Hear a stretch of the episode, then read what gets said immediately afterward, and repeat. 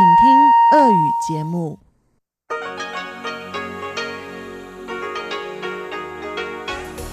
В эфире Международное радио Тайваня.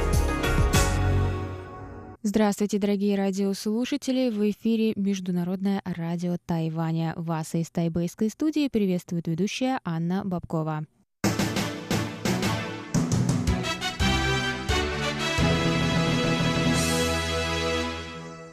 Сегодня среда, 3 июля, и мы начинаем наше ежедневное вещание с выпуска новостей сегодняшнего дня, а затем для вас прозвучат тематические передачи «Среды», «Китоведение. Устная история» с Владимиром Малявиным, новости экономики с Андреем Солодовым – и повтор передачи прошлой недели «Звуки города» с Валерией Гемрановой и Иваном Юмином.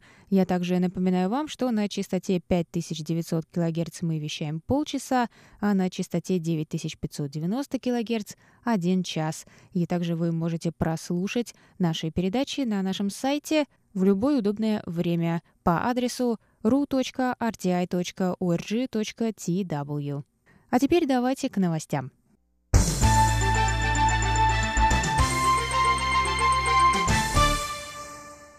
Министерство иностранных дел Китайской Республики объявило 2 июля о продлении безвизового режима для граждан Российской Федерации. Безвизовый въезд для россиян на срок до 14 дней был открыт 6 сентября 2018 года в тестовом режиме и должен был завершиться 31 июля 2019 года. Тайваньский МИД принял решение продлить эту программу еще на год, до 31 июля 2020 года. В МИДе также напомнили об открытии прямого авиасообщения между Россией и Тайванем с мая этого года. Рейсы Москва-Тайбэй и Владивосток-Тайбэй выполняются авиакомпаниями Royal Flight и S7 соответственно. 11 июня на праздновании Дня России глава представительства в Тайбэе Московско-Тайбэйской координационной комиссии по экономическому и культурному сотрудничеству Сергей Петров отметил рост количества туристов из России на Тайвань на 80% по сравнению с тем же периодом за прошлый год, что также подтверждает эффективность программы – Представительство МТК в Тайбе опубликовало 2 июля пост в своем Фейсбуке, в котором поприветствовало решение о продлении безвизового режима для российских граждан, посещающих остров с туристическими, деловыми, гуманитарными, частными и иными целями. Они выразили уверенность, что данная мера, как и введенные для тайваньцев электронные визы, будет способствовать развитию туризма и укреплению обменов в различных сферах. Представительство обращает внимание всех россиян, посещающих Тайвань и проживающих проживающих на острове на необходимость соблюдать действующие правила пребывания, в частности, миграционное законодательство. Соответствующая информация размещена на сайте представительства.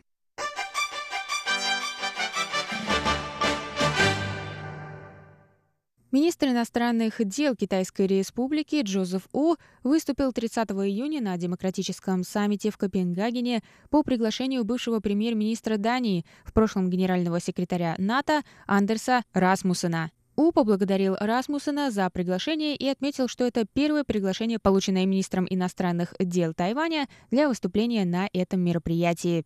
Он сказал, что тайваньская демократия молода и вынуждена развиваться под постоянным внешним давлением. Тем не менее, Тайвань намерен продолжать защищать права человека и религиозную свободу, сказал министр. У добавил, что Тайвань стоит на передовой линии в защите демократии и будет отстаивать ее, чтобы стать маяком надежды для жителей Гонконга.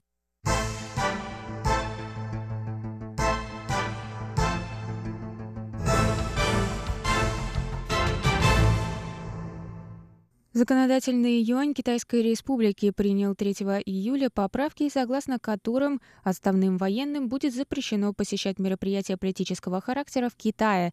Согласно новым правилам, отставные генерал-майоры и старшие офицеры могут быть лишены пенсионных выплат за нарушение этого закона.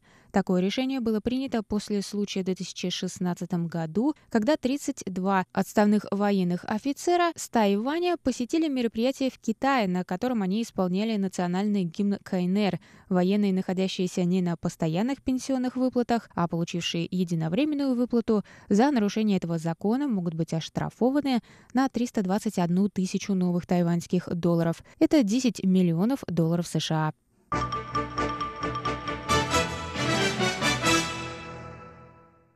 Мэр Тайбэя Кевин Дже прибыл в Шанхай в среду 3 июля для участия в форуме двух городов, который начнется в четверг. Перед вылетом Кэ заявил, что главное для него – это интересы и благосостояние народа Тайваня, и именно с этими мыслями он едет на форум. Кэ выразил надежду, что ему удастся помочь двум сторонам Тайваньского пролива выйти из тупика, в котором находятся их отношения на данный момент — Мэр рассказал, что проблемы, существующие между двумя берегами, не должны мешать развитию и мирным обменам через пролив.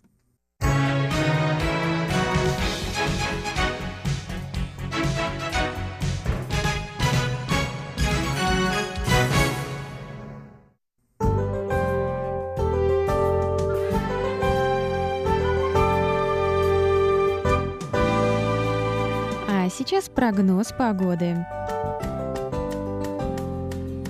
Сегодня в Тайбэе было до 33 градусов тепла, прошли кратковременные дожди.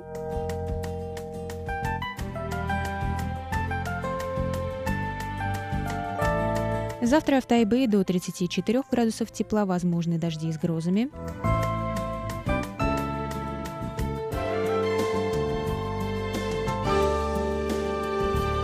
Тайджуне завтра до 31 градуса тепла, также возможны грозы.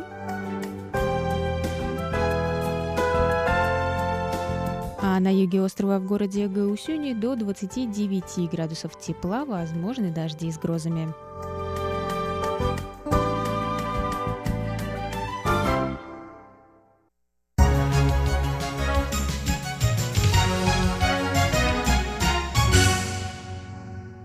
Это был выпуск новостей за среду 3 июля на волнах МРТ для вас его провела и подготовила ведущая русской службы Анна Бабкова. Далее в эфире слушайте тематические передачи «Среды», а я с вами на этом прощаюсь. До новых встреч!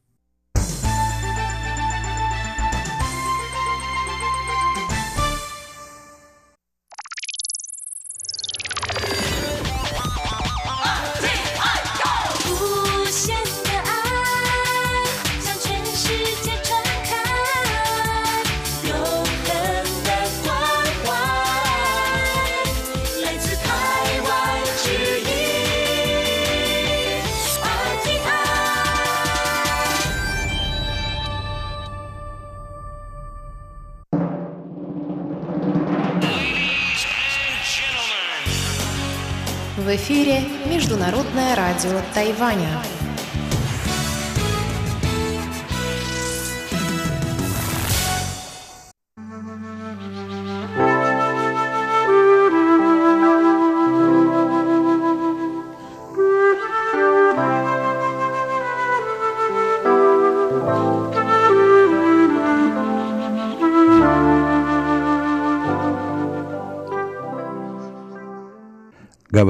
Международное радио Тайваня. Здравствуйте, дорогие радиослушатели. В эфире передача «Российское китаеведение. Устная история». У микрофона Владимир Малявин. В сегодняшней передаче, дорогие друзья, я хочу продолжить рассказ академика Владимира Степановича Мясникова о своей китаеведческой карьере, о своем опыте изучения Китая, Важную роль сыграли в моей жизни, рассказывает академик Мясников, и другие известные китаеведы, особенно Петр Емельянович Скачков. По рекомендации Лазаря Думана и Николая Виноградова, руководителя моей дипломной работе о Бичурине, основоположнике российского китаеведения, я стал сотрудничать, рассказывает академик Мясников, с Качковым. Эта встреча стала важным событием – которое повлияло на выбор основного направления моей дальнейшей научной работы. Петр Емельянович стал моим первым наставником в науке. Под его руководством я занялся расшифровкой хранящихся в отделе рукописей библиотеки Ленина дневников китаеведа Скачкова. Как астроном и агроном э, Скачков занимался в русской духовной миссии в середине XIX века обсерваторией и оставил очень подробные записи о восстании тайпинов и других событиях, которые происходили в Китае в то время. А, так как русский китаевед сочувствовал повстанцам, он вел свои записи частично на русском, частично на китайском и французском языках. в русской транскрипции, чтобы сделать их непонятными для посторонних глаз. В то время Скачков уже жил в Ленинграде и бывал в Институте китаеведения наездами. Работа была увлекательной. В результате в 1958 году издательство «Восточная литература» выпустило сборник документов по российско-китайским отношениям. В том же году и в том же издательстве вышли дневники Скачкова. Вообще, 58 год, рассказывает академик Мясников, стал для меня урожайным. В э, первом номере только что основанного журнала «Советское китаеведение» была опубликована моя первая статья о поездке в Китай Ивана Петлина. При работе над этой статьей мне удалось совершить открытие, упразднявшее версию самого Карамзина, который в своей истории России утверждал, что первая поездка русских в Китай состоялась при Иване Грозном. Мне же удалось обнаружить два ранее неизвестных документа о первой поездке русских в Пекин в 1618 году. По совету Скачкова рукопись этой статьи прошла апробацию у замечательного знатока Китая Марка Исаковича Казанина, который подтвердил большое научное значение найденных мною документов. Казанин, наряду со Скачковым, был одним из моих учителей. Знакомство с ним, рассказывает Мясников, произошло в конце 1956 года в стенах Института китаеведения и перешло в длившуюся не одно десятилетие дружбу. Он также стал одним из моих любимых учителей.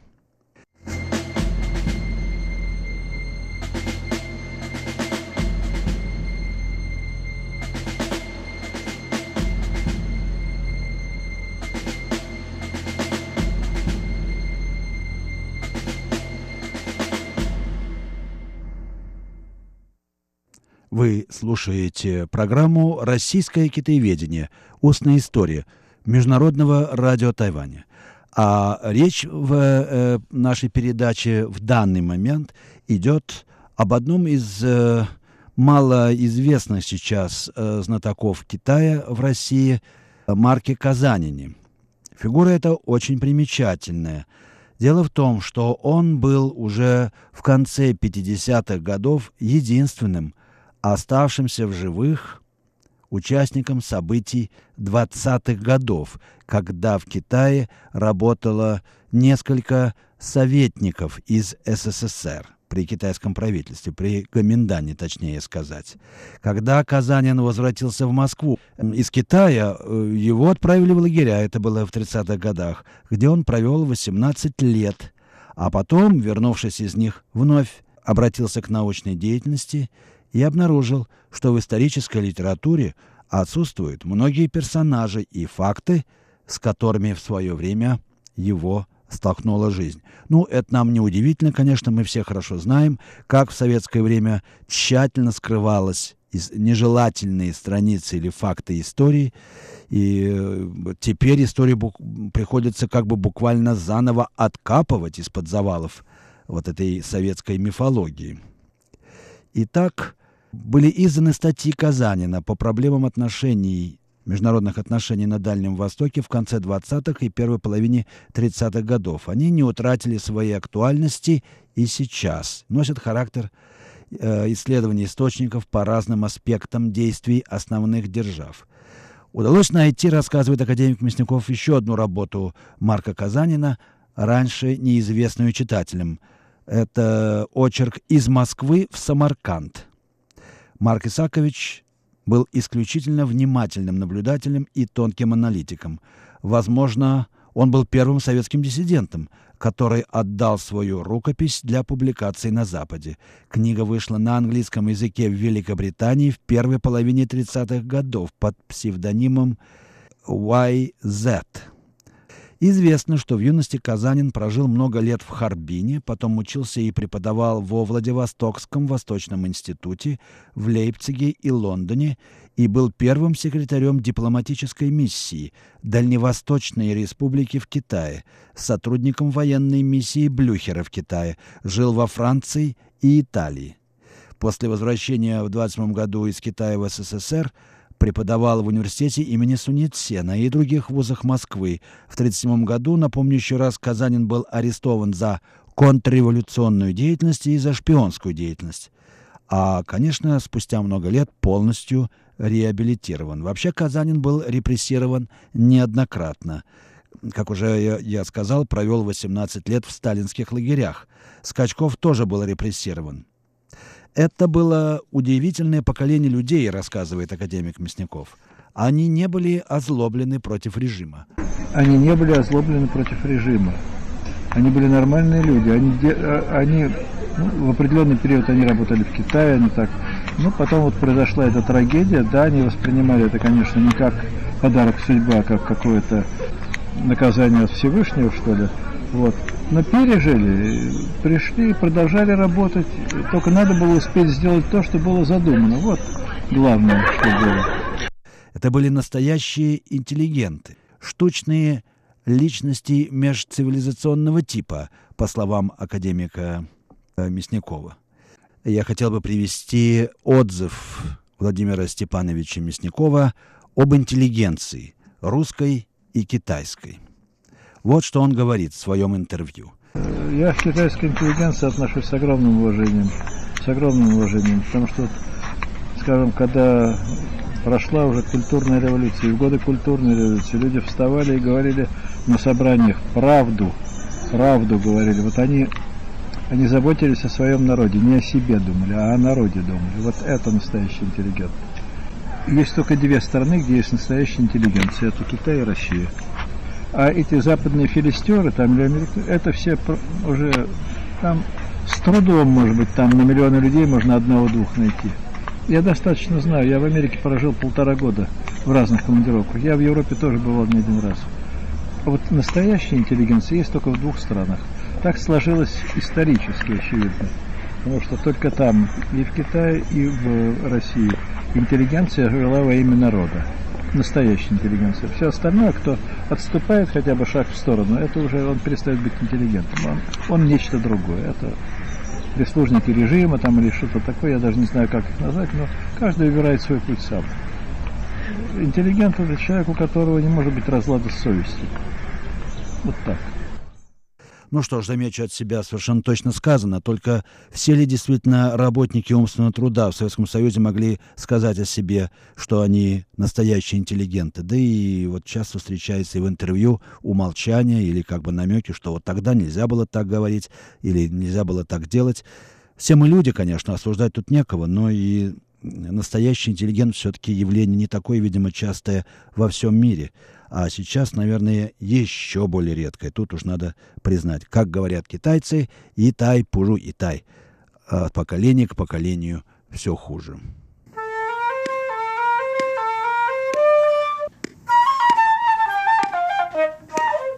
Ну что ж, продолжим рассказ Владимира Степановича Мясникова, академика и китаеведа, о его опыте изучения Китая. На высказывание о интеллигенции в России и в Китае и о том, кто такой настоящий интеллигент, э, последовал вопрос интервьюера. А как насчет разлада совести в условиях современного Китая? Не кажется ли вам, что сохраняется какой-то разрыв между внутренней жизнью, видимо, интеллигенции и официальной идеологией в КНР или просто людей? Ответ академика Мясникова. Вы знаете, я в данном случае, вот как и все китайцы или большинство китайского народа, я государственник. И вот я понимаю, что если действительно народ хочет возрождения своей страны, того, чтобы она заняла действительно подобающее место в системе международных отношений и в мире в целом, то какие-то издержки неизбежны. Вот. Они идут очень трудным путем, очень трудным путем. Мы шли таким же путем, но произошла вот то, что произошло. Я не хочу это даже комментировать. И я знаю, насколько я понимаю, я знаю многих китайских моих коллег. У них одна из главных задач, вот э, сейчас приезжала одна делегация и говорит, мы сейчас готовимся к 20-летию крушения Советского Союза. А в каком смысле готовиться? Конечно, не праздновать это дело, а извлечь уроки, по максимуму извлечь уроки, чтобы с нами не сделали то же самое, что сделали с вами. Вот так. Чтобы еще раз не потерять, не, не потерять страну, не потерять это. это ну, это все понятно. Потому что интеллигенция медленно созревающий плод. Да, конечно. Еще один человек, который сыграл большую роль в научной карьере академика Мясникова. Это Борис Иванович Панкратов. Вот что рассказывает академик Мясников об этом выдающемся ученом. Борис Иванович, я вот очень э, любил, и я мне просто повезло через Петра Ильича Скачкова, uh-huh. я познакомился с двумя петербургскими, ленинградскими китаеведами. Это Всеволод Сергеевич Колоколов, uh-huh. по словарю которого мы учились, и это был единственный словарик тогда – и Борис Иванович Панкратов. Они между собой, кстати, дружили, они были примерно одного возраста. Они, э, так сложилась судьба, выросли в Китае, были великолепными знатоками Китая, китайского языка и культуры Китая. Борис Иванович был интеллигент высочайшей пробы. Э, он работал в Институте Востоковедения. Тогдашний филиал э, уже был Института Востоковедения, который переехал в Москву. Он дружил со Скачковым.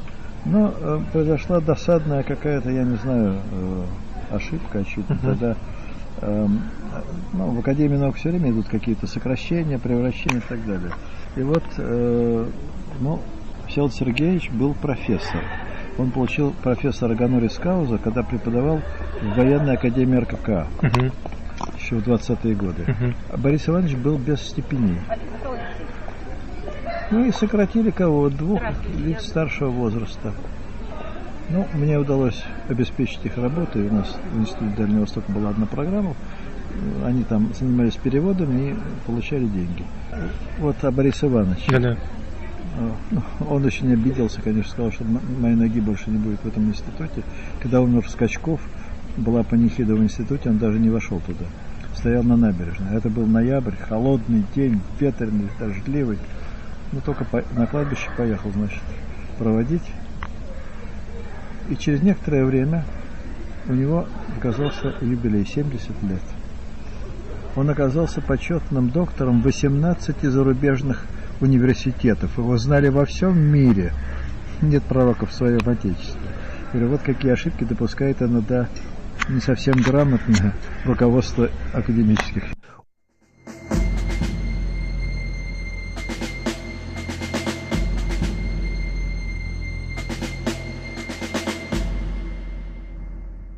Вы слушаете передачу «Российское китаеведение. Устная история» Международного радио Тайваня. Ведет передачу Владимир Малявин.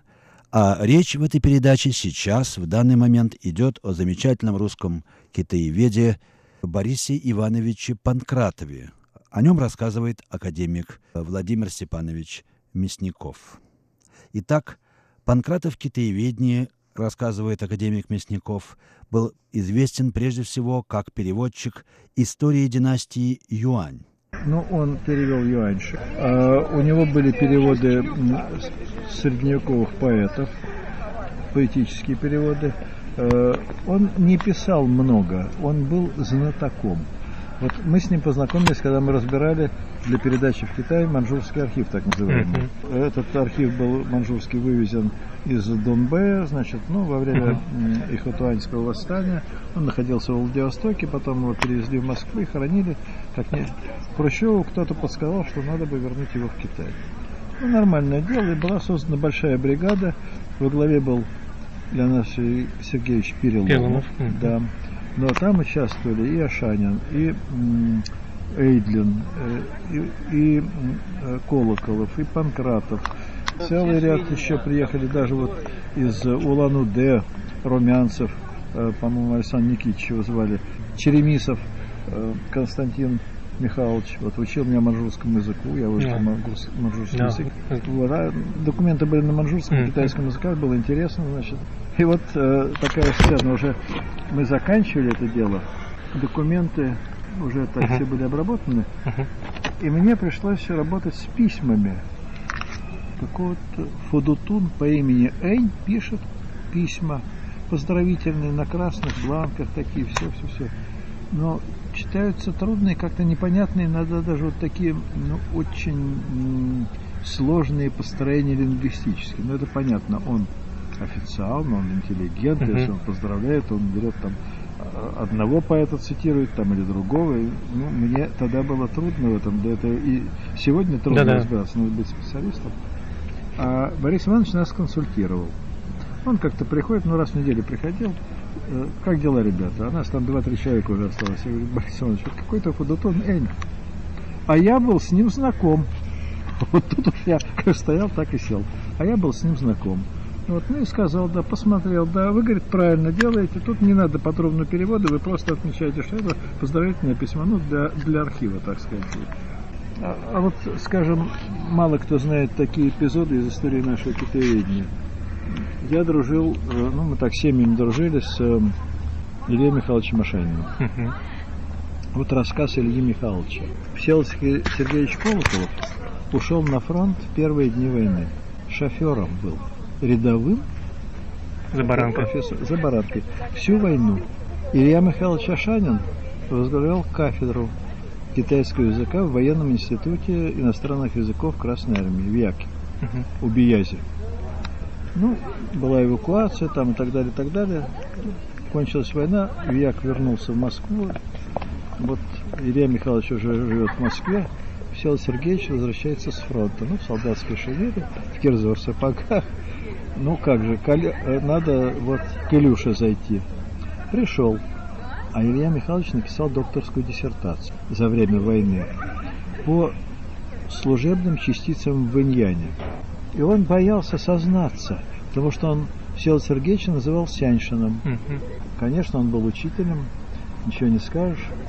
Ну вот, говорит, мы сидели весь вечер, ужинали, выпили. Ну, говорит, и в первом часу ночи я ему сознался, что у меня есть докторская, дай почитать. И он начал ее читать. Я, говорит, сижу, ну, читает, читает, и где-то уже в четвертом часу он заканчивает чтение, вдруг, говорит, встал, подошел так в угол. У тебя здесь пропущен один иероглиф, цитаты вписаны. Я, говорит, ему говорю, не может быть, я лично вписывал, нет, пропущен. Достаем текст, открываем. Пропущен, потому что Всеволод Сергеевич получал образование в классической китайской школе до Синхайской революции. Он тексты знал наизусть. Зубрил. Несмотря на войну, несмотря на все эти годы прошедшие, он вспомнил, и эту цитату он ему выправил. Вот какие были очень люди серьезные, понимаете? Ну что же, о дальнейшем в следующей передаче. Вы слушали передачу «Российское китаеведение. Устная история». Передачу подготовил Владимир Малявин. Всего вам доброго, дорогие друзья.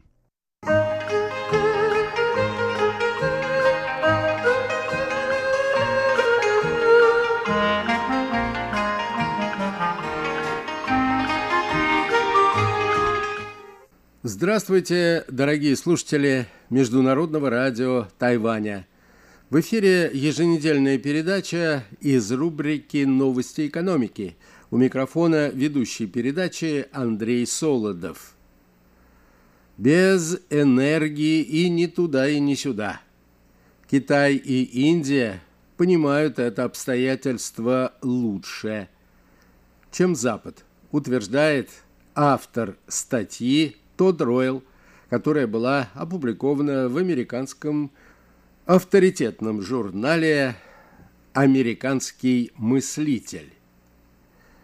Они никогда не верили сказкам про новую энергетику или про экономику, основанную на якобы свободных от углеводородов возобновляемых источниках энергии. Запад наивен.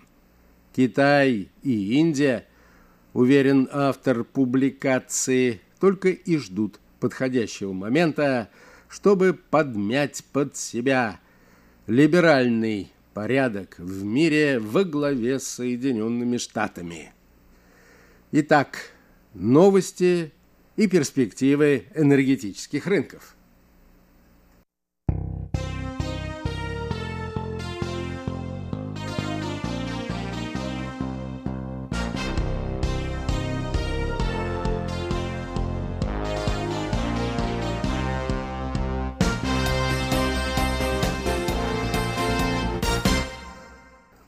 Китай и Индия не позволят Западу во главе с Соединенными Штатами и Европейским Союзом уничтожить себя посредством неадекватной внутренней и общеконтинентальной политики.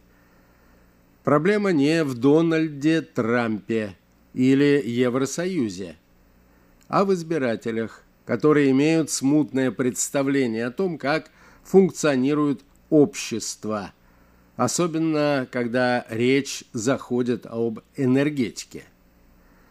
Наглядным доказательством этого является так называемый «зеленый новый курс». При имеющихся технологиях и доступных финансовых ресурсов налогоплательщиков этот план не имеет ни малейших шансов на успех. Не говоря уже о том, что первый новый курс закончился провалом. Китай и Индия оставят Соединенные Штаты, ЕС, НАТО и своих азиатских союзников наедине с системными кризисами, несущими угрозу самому их существованию, такими, например, как экономический застой, демографический спад, наблюдаемый во многих европейских демократиях рост неассимилированного исламского населения, высокие налоги, растущие долги и фискальная неустойчивость западноевропейской социал-демократии. Без энергии ни туда и ни сюда.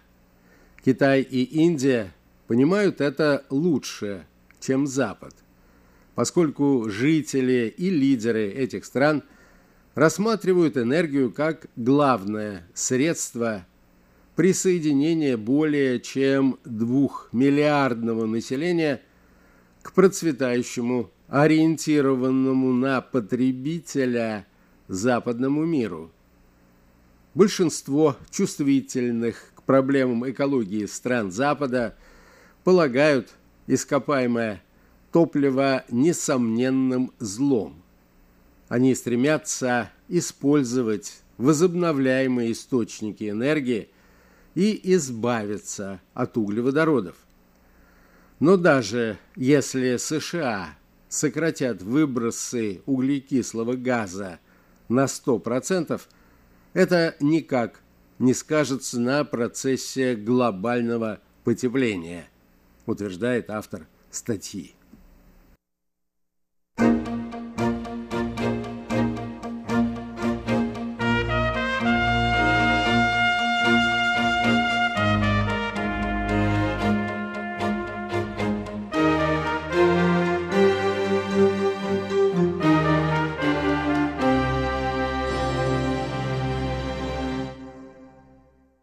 Далее автор пишет.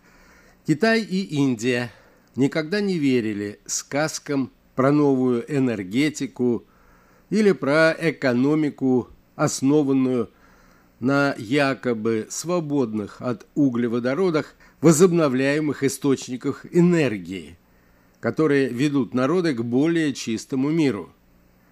Мне бы хотелось в это верить, однако в реальности все иначе – обе стороны продолжат добывать, импортировать и экспортировать полезные ископаемые, целые танкеры, груженные углем, нефтью и природным газом, будут отправляться из стран, где господствуют авторитарные режимы и нарушаются права человека, таких как Саудовская Аравия, Иран, Венесуэла, Ирак, Нигерия, Ангола, Алжир и Россия.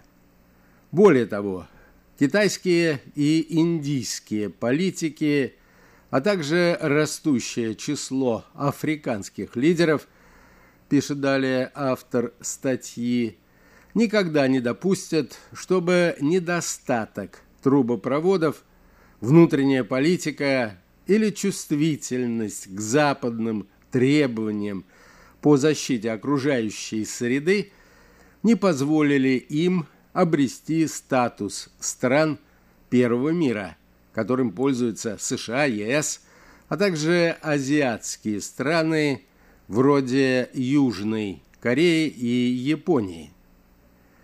Запад наивно полагает, и эти заблуждения граничат самоубийством, что Китай и Индия перестанут использовать ископаемое топливо, главным из которых до сегодняшнего дня все еще является уголь. Все понимают, что угля в мире предостаточно. Установленных запасов угля в мире около 1 триллиона тонн. И при нынешних темпах добычи этих запасов хватит еще на 150 лет.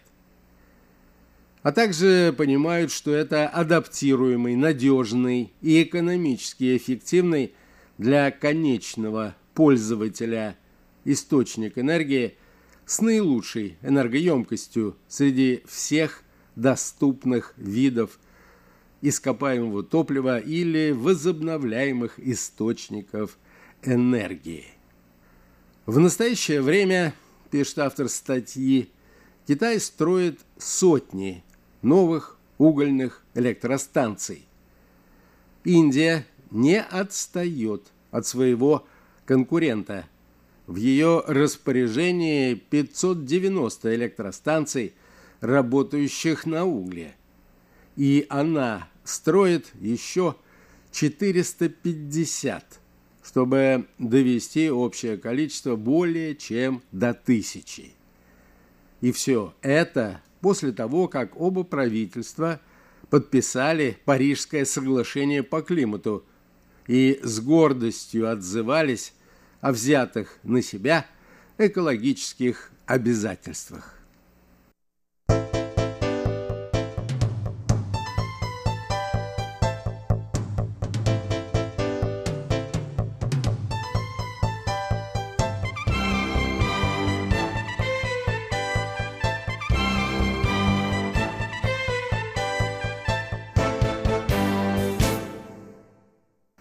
Поскольку Соединенные Штаты, Россия, Китай и Индия обладают самыми большими запасами угля в мире, и каждая из этих стран борется за геополитическое господство, они будут продолжать использовать уголь в рекордных количествах.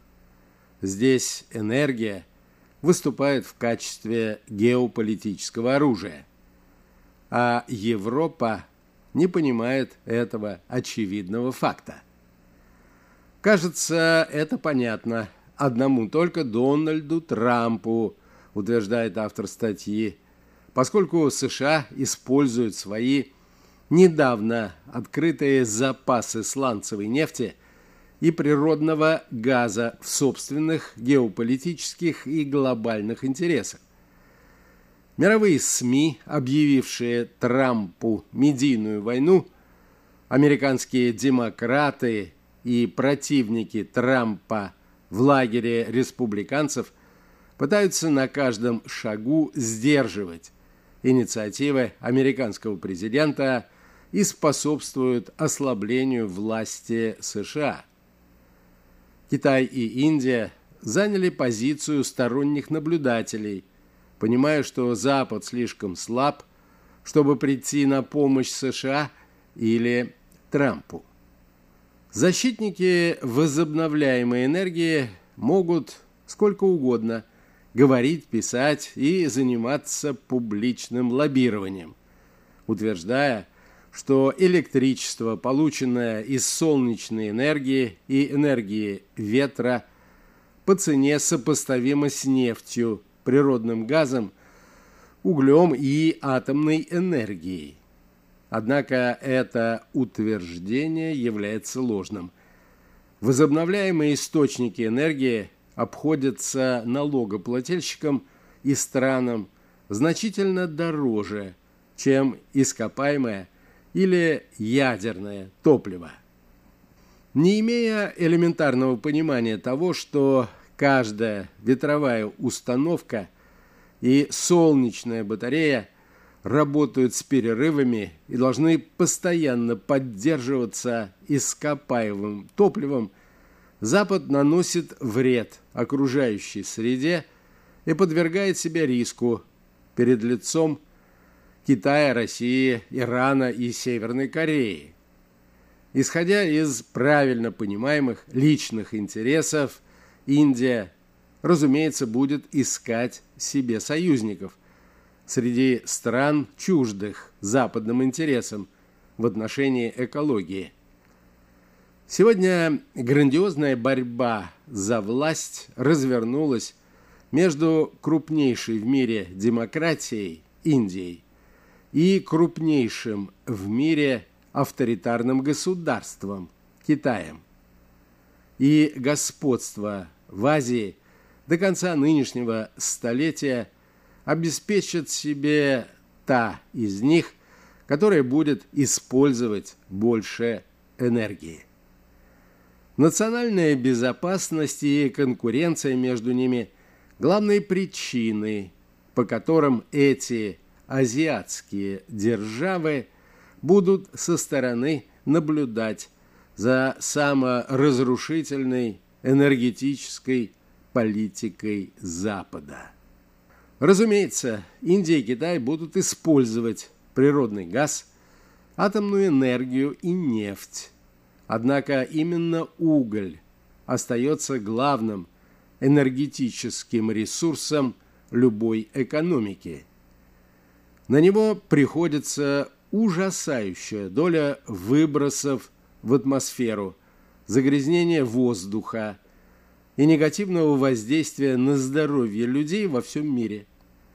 Но как представители западного мира, Организация Объединенных Наций и экологические организации убедят обе развивающиеся страны – в том, что они не могут иметь доступ к тем же энергетическим возможностям и росту, которыми Запад пользовался на протяжении последнего столетия.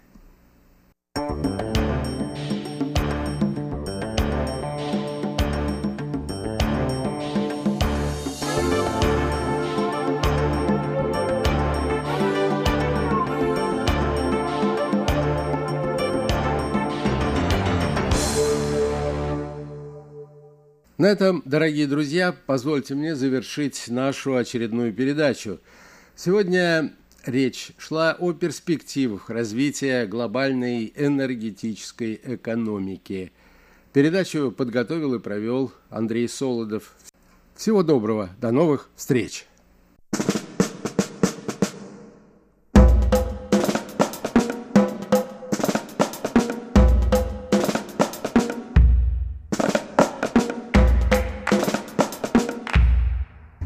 Здравствуйте, дорогие друзья! Вы слушаете Международное радио Тайваня в эфире. Передача «Звуки города». У микрофона ваша даялский ведущий Иван Юмин. И Валерия Гемранова. Всем привет! Всем доброе утро или добрый вечер. Или добрый день.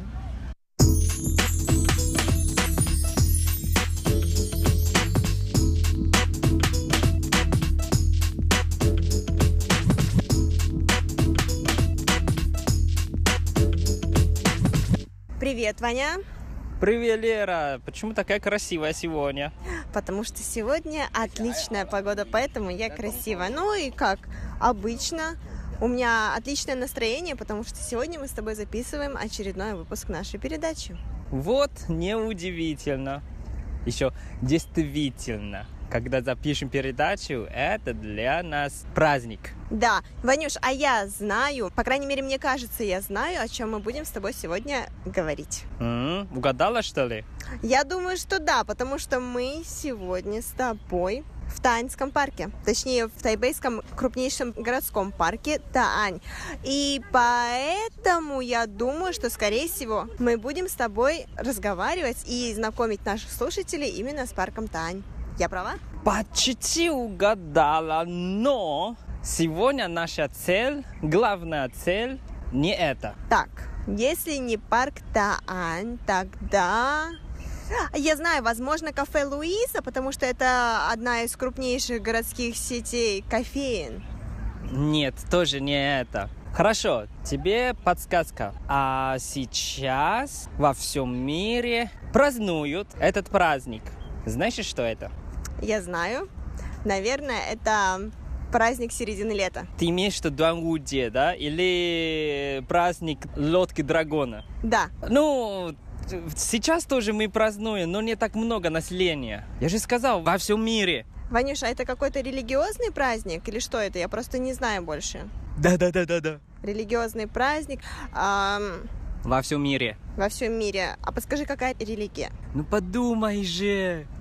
Ну хорошо, я так понимаю, что, наверное, это не христианское, потому что у наши праздники прошли, такие великие, да, которые празднуют по, по всему миру. А, возможно, это что-то связанное с мусульманами. Верно! Рамадан. Да, ты угадала. Как ты не знаешь? Как, как же так? Ты не сразу угадала. Потому что я даже читал новости, что в Москве тоже был такой фестиваль. посвященный окончанию Рамадана, верно?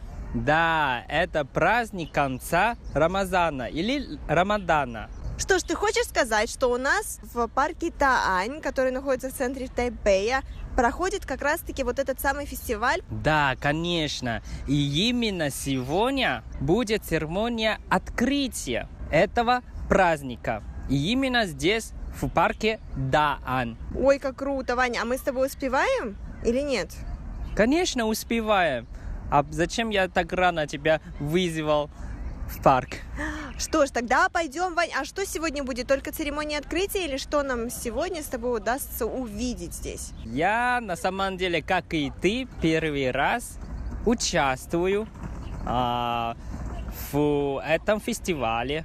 Поэтому мы вместе откроем, что этот фестиваль, и вместе почувствуем, что здесь интересного и что здесь необычного. Самое главное для меня лично, я правда не очень хорошо знаю культуру у мусульман, поэтому мне правда интересно.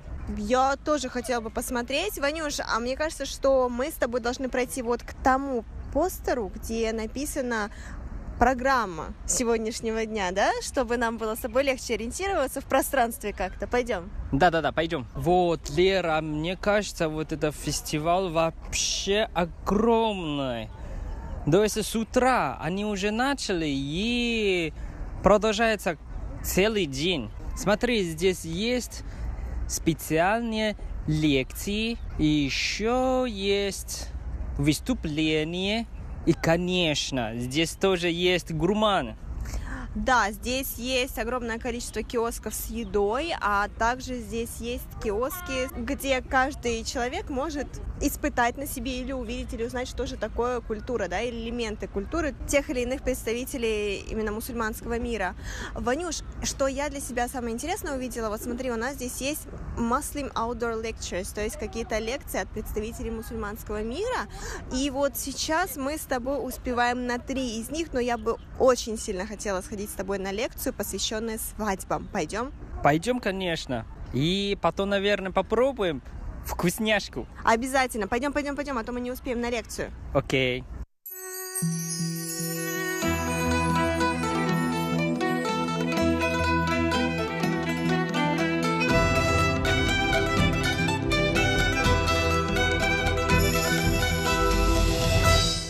Лера, смотри! Вот это есть шавурма из Дубая. Представляешь?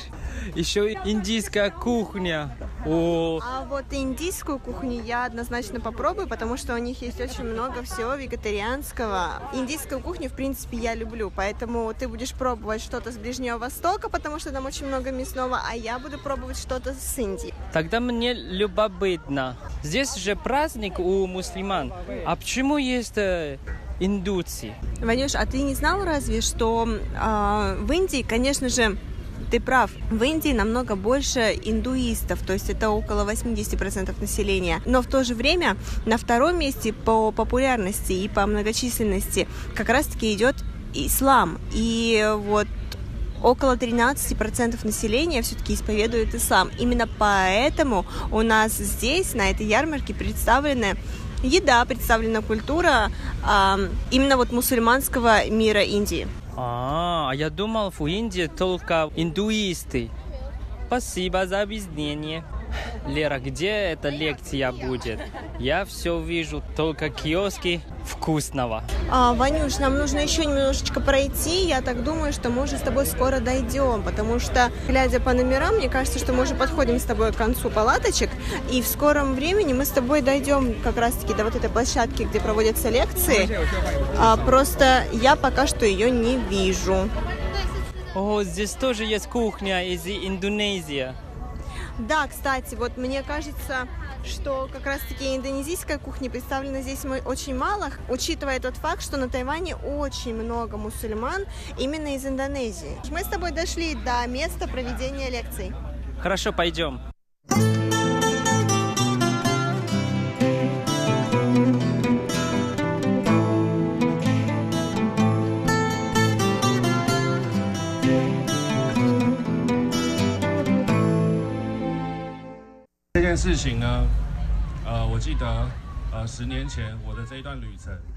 Я до сих пор хорошо помню это путешествие, которое было 10 лет назад. В этом путешествии я писал дневник каждый день. Уже 10 лет прошло, но каждый раз, когда я читаю свой дневник, у меня всегда вызывает сильная эмоция внутри. Правда, это был совсем незабываемый опыт в моей жизни. Сильная эмоция — это не про страх, а вообще о сожалении. Я сожалею о том, что даже 10 лет прошло, но ситуация в Афганистане так и ничего не изменилась.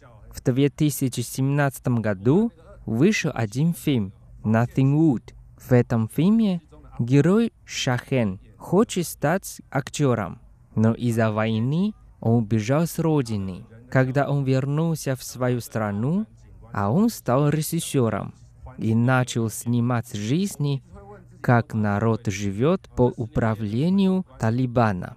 На самом деле, жанр этого фильма – комедия. И правда, сюжет смешной. Но когда я смотрел и понял, что ситуация в этой стране – правда ничего не изменилось. За эти 10 лет я всегда обращаю внимание на новости, которые об Афганистане и мусульмане. Я окончил университет Дон-У и потом окончил магистратуру в Государственном университете Джинджи. Когда я учился в Государственном университете Джинджи, я узнал одну международную организацию – их название The Frontier. Эту организацию создали корейцы. Задача этой организации – это проводить миссионерство в разных странах. Многие миссионеры с помощью организации The Frontier смогли миссионерствовать в Среднем Востоке. Я их спросил, а что нам надо делать в Среднем Востоке? Они мне ответили, преподавать английский язык местным детям, которые живут в лагере беженцев, познакомить им разные культуры в этом мире, чтобы конфликты снижались. Поэтому мы их учили, как использовать палочки, и им объяснили, что в этом мире существуют разные люди и разные культуры. И самое главное, что надо друг друга уважать. 所以后来就跟学校申请，然后就去了。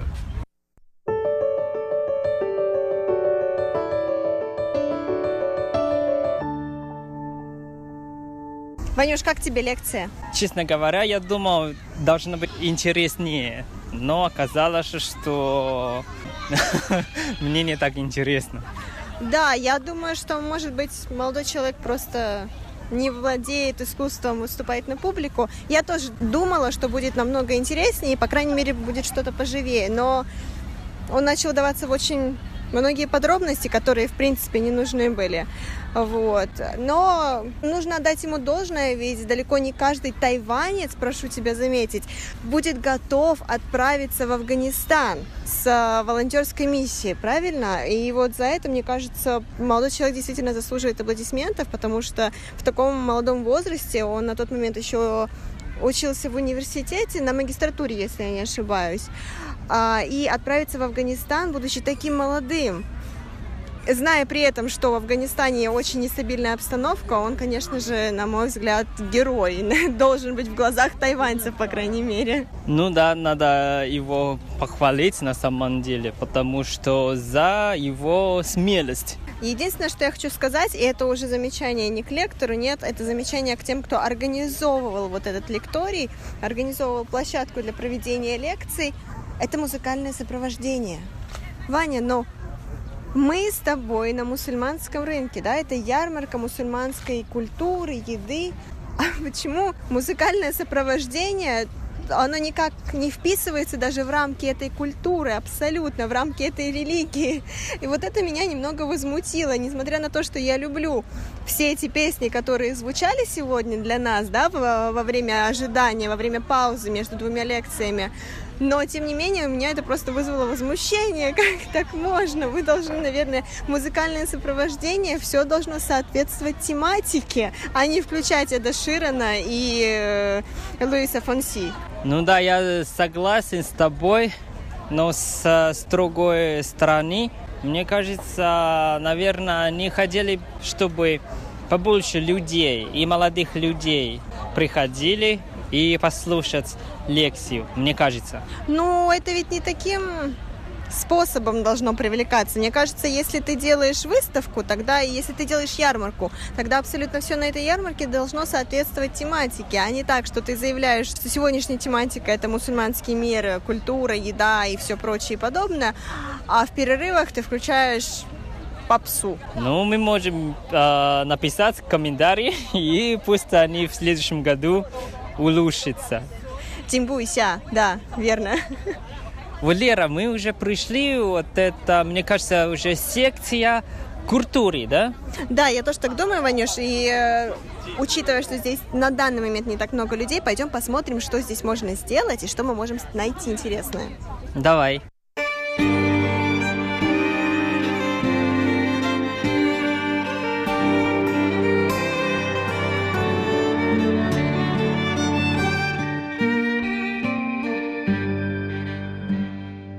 Дорогие друзья, наш сегодняшний выпуск передачи, к сожалению, подошел к концу и пришло время прощаться с вами. Сегодняшний выпуск передачи для вас подготовили и провели ваши несравненные Валерия Гемранова и Иван Юмин. До встречи на следующей неделе в то же самое время на волнах Международного радио Тайваня.